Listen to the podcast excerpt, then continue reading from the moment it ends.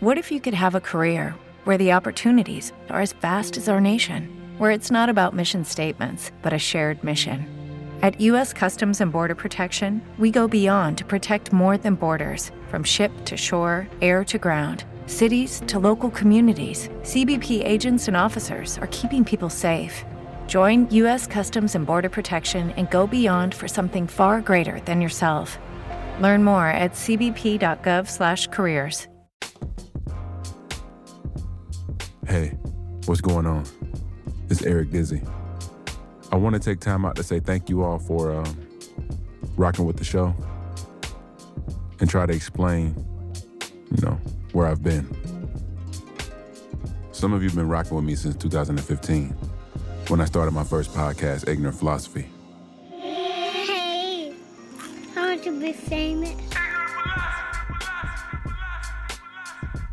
That blossomed into a great show with even greater co hosts Keenan, Dynasty, and DJ Boogie Bang. At the end of 2015, being overly ambitious, I messaged Chris Morrow about possibly getting ignorant philosophy onto loudspeakers. Loudspeakers is a podcast network that houses the read and brilliant idiots. He said no, but was super cool about it. He said that they were looking for their white rabbit. When I asked him what he meant by that, he said that they were looking for something that could compete with Marc Maron, who had just had Obama on his podcast. I went back to the drawing board. In 2016, an associate of mine by the name of Cam had started doing makeup for Issa Rae. She virtually introduced me to Benoni Tagoe. Hey E, what's up? It's Cam. You know I'm doing Issa's makeup and everything, and I think it's a good idea that you talk with her partner Benoni. Who is that? Benoni is the president of Issa Rae's record label, Raedio. He worked with Issa Rae on Awkward Black Girl and was behind the scenes helping her develop her record label while her TV show Insecure was going crazy on HBO. Later that year, we hung out at the podcast convention in Chicago. We talked every day about podcasting and how our culture, black culture, would be affected by it. In one of these conversations, he told me that Issa Rae had an audio drama coming called Fruit. He also told me that he saw podcasting shifting into audio dramas and that I should shift with it if I could. Yo, E, you should definitely get into audio dramas. Because it's audio first and not visual, you're able to create any world that you could ever imagine. So if you want to create a world that's underwater, you can do that. If you wanted to create something that's in space, you can do that. It's just all about how you create the sound around the project that you're looking to make. So I did. I had a blog back in 2009. On that blog, I wrote about any and everything. I even dabbled in short erotic stories. So, I took some of those erotic stories and converted them into script. Since my wife was a fan of erotic fiction, I talked with her nightly about how I could tie these stories together to make a bomb ass storyline. And man, did she help me. She saved me from every bad idea I had. After I had a few episodes complete, I had lunch with Brittany Ray, who would help me not only finish writing the season, but help me find the lead character, Brooklyn, who played Jessica. I'm not gonna lie though, none of this shit was easy. I haven't been able to focus on ignorant philosophy or Black Widow since 2019. And for that, I'm sorry. My father in law was diagnosed with cancer in October of 2019. In February of 2020, my wife and I had our first kid. COVID lockdown happened in March. I got married in July. And my sister in law got diagnosed with cancer in October of 2020. 2021 ended with both my sister in law and my father in law passing in December, 10 days apart. But wait, there's more. My wife and I recently had twins in April. Yes, it's been fucking crazy. I really tried to be consistent with both shows. I really did. But it became very overwhelming. I am a perfectionist when it comes to content creating, if you haven't noticed, and I didn't feel like I was delivering. Like on nothing. My heart just wasn't in it anymore. So I took a break. But when I tried to pick it back up, it didn't feel the same. One of the people I grew insanely close to during this time is Liz Sims. Liz is a bomb ass writer who was helping me with Black Widow. I told her I wanted to try something new, and she suggested that we try true crime. I really think we should try true crime. I'm sure we can kill it. Liz studied history in college, so she had the experience needed to pull it off. After a few weeks of research and rewrites, she sent me episode one. And that shit was fire. Fire. Without her knowing, I sent the pilot to my cousin Derek, who, like Liz, is a true crime fanatic. He asked if he could make a suggestion. I said yeah. And he added a splash of magic that made it even more fire. Shit was amazing. And just like that, I was inspired again. The new show is called The Real Monsters, a true crime show that focuses on killers that impact black and brown communities. If you would like to show support, please subscribe to The Real Monsters in your favorite podcast app. We also have a Patreon page where you can financially support us, as well as hear each episode ad free. And because you have been rocking with me and my team and my friends for all this time, here's a sneak preview of The Real Monsters. Enjoy. Mic placement, but you got talking to that part right there. No. Warning This podcast includes content for a mature audience, including themes of violence, murder, and sexual assault. Please listen with caution and listen with headphones. Did you know monsters are real?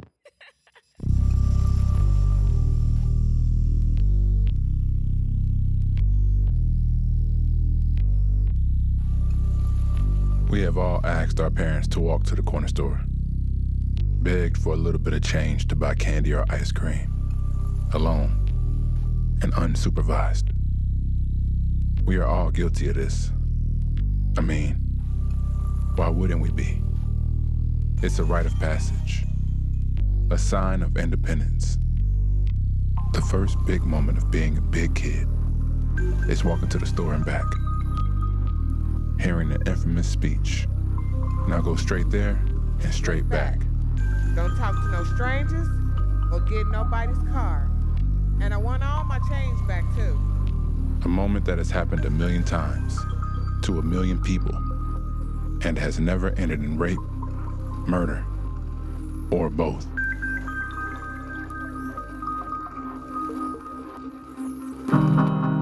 It was the summer of 1984.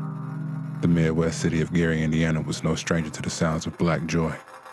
Cars passed by blasting WGCI, while little boys played catch, and the little girls played double dutch in the middle of the street. Tamika Turks, age seven, and her aunt, Annie Hillard, who was nine, doll balls bounced to the rhythm of their own beat. The sun lightly bronzed their faces as they are coming out of the corner store. Candy in hand, big grins beaming with black girl magic. But no one would ever imagine their grins would never be as bright as that summer sun again. My auntie, I wanted bubble gum. But you can't have no bubble gum. But why? Because you always swallow it. The 29 year old Alton Coleman and 21 year old Deborah Brown saw the girls emerge from the candy store. They were instinctively drawn to their innocence, as if the girls' magic pulled them closer. Hey, wait up. Uh, keep walking, TT. Deborah abruptly cut the girls off, while Alton approached them from behind. No. No, it's okay. We came to get y'all. Yeah, y'all mama sent us for you. Uh, but we don't know you. And my mom doesn't to talk to strangers. Well, see, I'm Deb. That's my friend Alton. He looks scary, but don't worry. He is so nice. I am a really nice guy. I got you two brand new clothes to try on. He sure does. I was there when your mom told him y'all sizes. And they some real pretty dresses, too. Look, if it makes you feel any better, Deb can just go. I can stay back and link with y'all later. Come on, y'all. I know a shortcut to your house. Follow me. It's right across those woods. Ew! Get away from us! Deborah escorted the wide eyed girls through the heavily wooded area, Alton reappeared, surprisingly. While Deborah tied them to a tree, Alton began to cut Tamika Turk's shirt with a pocket knife.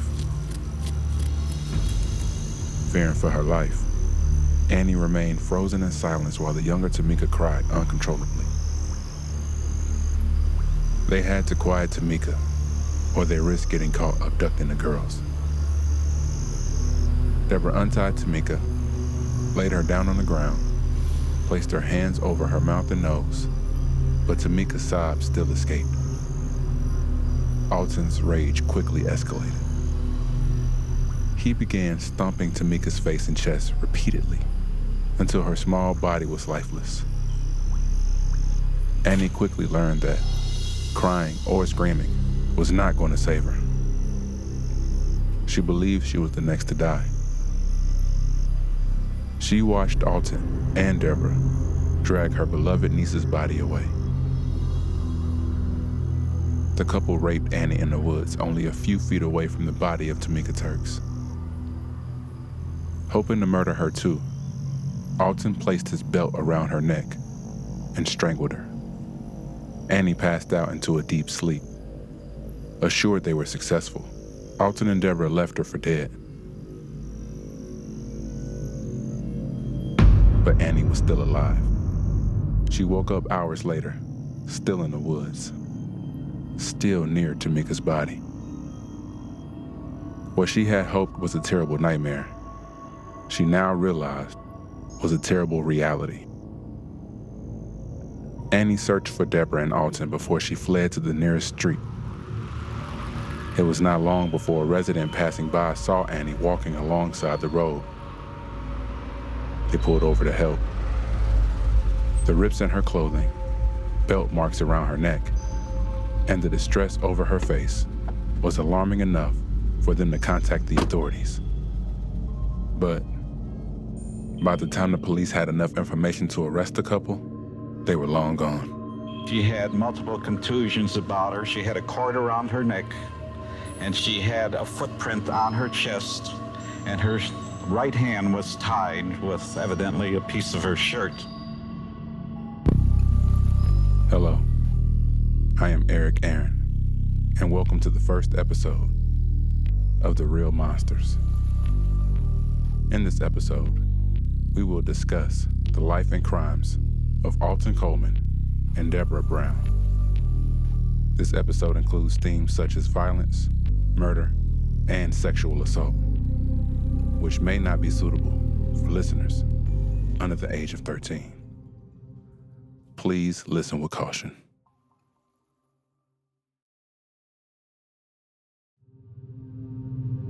Deborah Brown met the older Alton Coleman in the fall of 1983. Alton was a charmer, a man that was known for his way with words. His words had a value far beyond sweet nothings. He made people feel comfortable, that he was worthy of their trust, especially women. Most black women will fall in love with a charming and handsome man, and Deborah was no different. She fell in love so much so that she left her family and fiance for him. Their infamy began in the summer of 1984 when they went on the run for the abduction and murder of Vernita Wheatland of Kenosha, Wisconsin. Many would question how could any person murder a child? Let alone, how could a woman help a man murder an innocent nine year old girl. In her book, Good Girls Gone Bad, Susan Nettler found that incarcerated women fit in several categories, one being the romantic interest. Meaning, many women would team up with men and get involved in their criminal activities as a way to keep them romantically involved. They end up in prison for crimes they might not have otherwise committed. Deborah was the ride or die chick Alton needed. She was not only his girlfriend, she was his accomplice. In fact, Deborah was questioned at Alton Coleman's grandmother's apartment about his whereabouts in the case of Vernita Wheat. I'm coming. Fuck. I knew it. Sheriff's Department, open up. Yes. Good evening, ma'am. Open the door. We have a warrant. Deborah removed the security chain and opened the door, with her body planted in the entryway to block the police access into the apartment. She knew why they were there, and she knew exactly what to say. Ma'am, are you home alone? No. Big Ma's in the back room. Anyone else? No. What's this about? Let me ask you a question. When was the last time you saw Alton Coleman? We know he's supposed to be staying here. Alton ain't been around here since he came to get his clothes for court or something. Well, if he comes by here, make sure you give us a call because it's very urgent. Mm. Okay. I'll call you if I see him. Hang tight. We we we may need you to come to the station with us. 124 here. Well, we calculated we might need another vehicle. On my way. Ma'am, we'll be in touch. Thank you for your time. That shit fire, ain't it? That shit fire. I told you that shit fire. Liz and Derek did a phenomenal job with the writing. The actors did a phenomenal job with the acting, and I did a phenomenal job putting it all together. Um, if you like it, please share it with your friends. Tell the world about it. Put it in Instagram stories. Share it on Twitter. Share it on Facebook. Text it to people. Become a patron. Help us make it become the biggest show ever. Black Widow and Ignorant Philosophy are not done. I just fell in love with something new. And I hope you guys enjoy this until I bring the other shows back. Again, share it with your friends, share it with your people. The Real Monsters on your favorite podcast app. Thank you.